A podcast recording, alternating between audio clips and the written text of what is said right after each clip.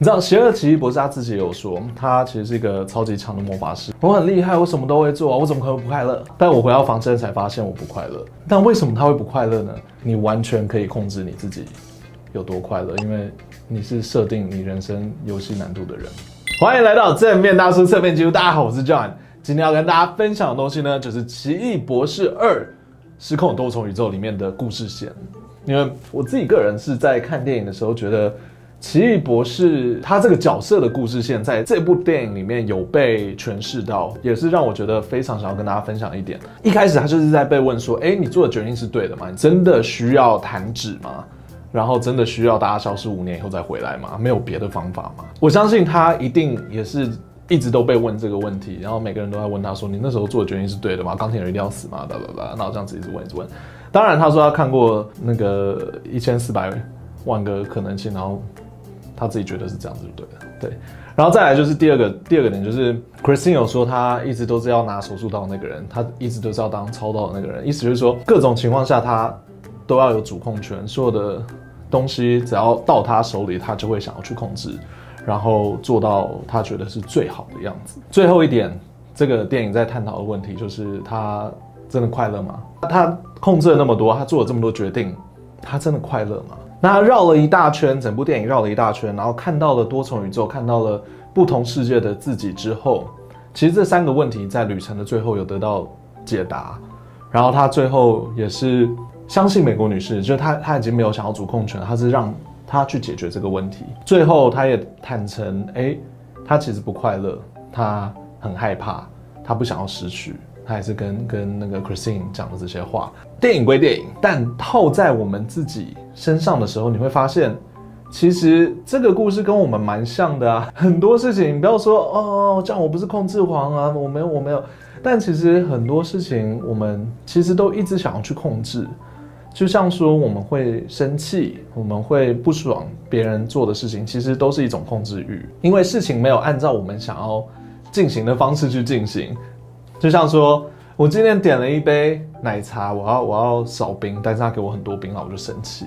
对，这其实也是控制的一种。我们会生气，我们会不爽，其实就是因为事情没有按照我们想要的方式去进行，然后导致我们不开心。这其实就是控制的一部分。你身边也有人，或者是你自己，可能就是我以前就是我的同事，可能帮我做一件事情，然后最后我说啊，我来，我来，我来，因为你做的没有那么好，啊，我来，我来。这种其实也都是控制的一种，然后也就也就是电影里面。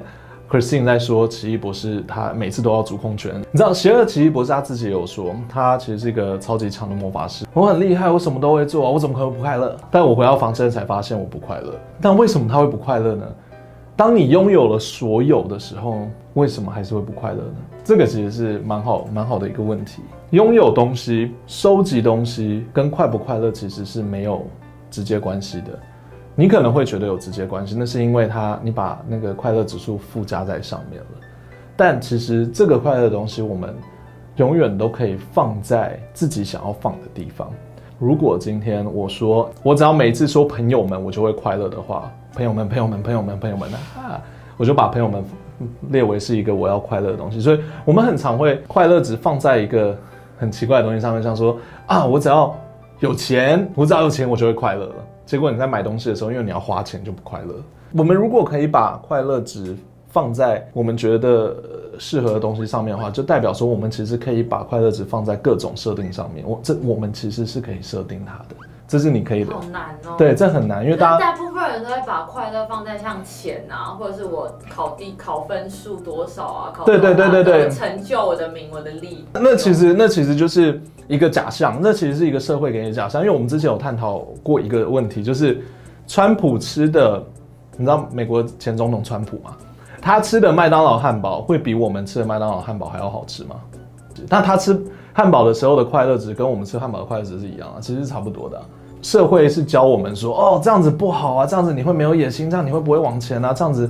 这样子你会很失败，其实其实没有，因为绕一圈到最后才发现说，其实你可以，你完全可以控制你自己有多快乐，因为你是设定你人生游戏难度的人。我们真的操控了所有东西的话，我们会开心吗？如果事情都很顺的话，我们真的会开心吗？我们一定还会有更多嗯想要别人说我们的事情发生啊。对啊。可以想象一下，如果你今天是英国女皇，或者是你是 Elon Musk，对，你们真的开心吗？对啊，他他你只会找到更多想要去控制的事情，你只会看到更多看不顺眼的东西，然后让自己再去担心，再去想要控制。我不是说要大家就就那就放弃啊，什么都不要做啊，就躺在那边就快乐了嘛。我不是这个意思，我不是这个意思，我只是说有的时候适当的接受是非常好的一件事情。当事情发生了，它说不定不是你想要它进行的方式，但如果我们是保持着一个欣赏的角度，其实我们自己也会觉得顺遂一点，不用操控那么多。你会发现你的脾气会慢慢的变好。因为我我我自己其实就是以前我我可以坦坦诚，我以前很喜欢控制东西，然后我希望很多事情都要按照我的方式来进行。我甚至有去研究说，我要怎么样才可以让别人听我的话，然后按照我的方式去做事。研究到最后，然后去研究管理书，然后研究如何说服人干嘛干嘛，然后这样子。那我会发现，其实到最后。你知道最强的管理方式其实就是不要去管他吗？教人其实也是这样，你教到适当的以后，就让他自己去学了。因为每个人都不一样，所以每个人学习的方式也不一样，所以就是要让他自己去。真的事情顺遂的时候，你真的会开心吗？到最后你会发现，其实你只会找到更多你看不爽的东西，一直想要去改变，一直想要去改变。适当的去身边发生的东西接受，像我就。适当的去接受网友对我的批判了？你可以想象，如果我去反驳的话，会发生什么事情啊？其实我我也没什么好反驳，因为每个人的认知都不一样。我是提供了一个大家可以参考的点。那如果没有办法的话，也没关系。对，所以同样的，你们也可以提供给我很多参考点，但我不会希望说你一定要按照我的方式去做。所以我我只是给建议给大家，我希望大家可以过得快乐一点，就就这样子而已。有的时候事情自然发生也不错。那发生了，我们再让它变得更好，这其实是一个比较好的心态，越来越好，越来越好，这样子就跟我们做人一样，不可能一次做错了我们就被骂到爆炸。我们当然希望有下一次的机会，我们对别的事情应该要这样，然后就用一个良好的心态，找到里面美好的事物，让自己过得开开心心。OK，今天的影片就到这里，如果喜欢这一类闲话题，都欢迎到我的个人频道就这样，那我们到时再见哦，拜拜。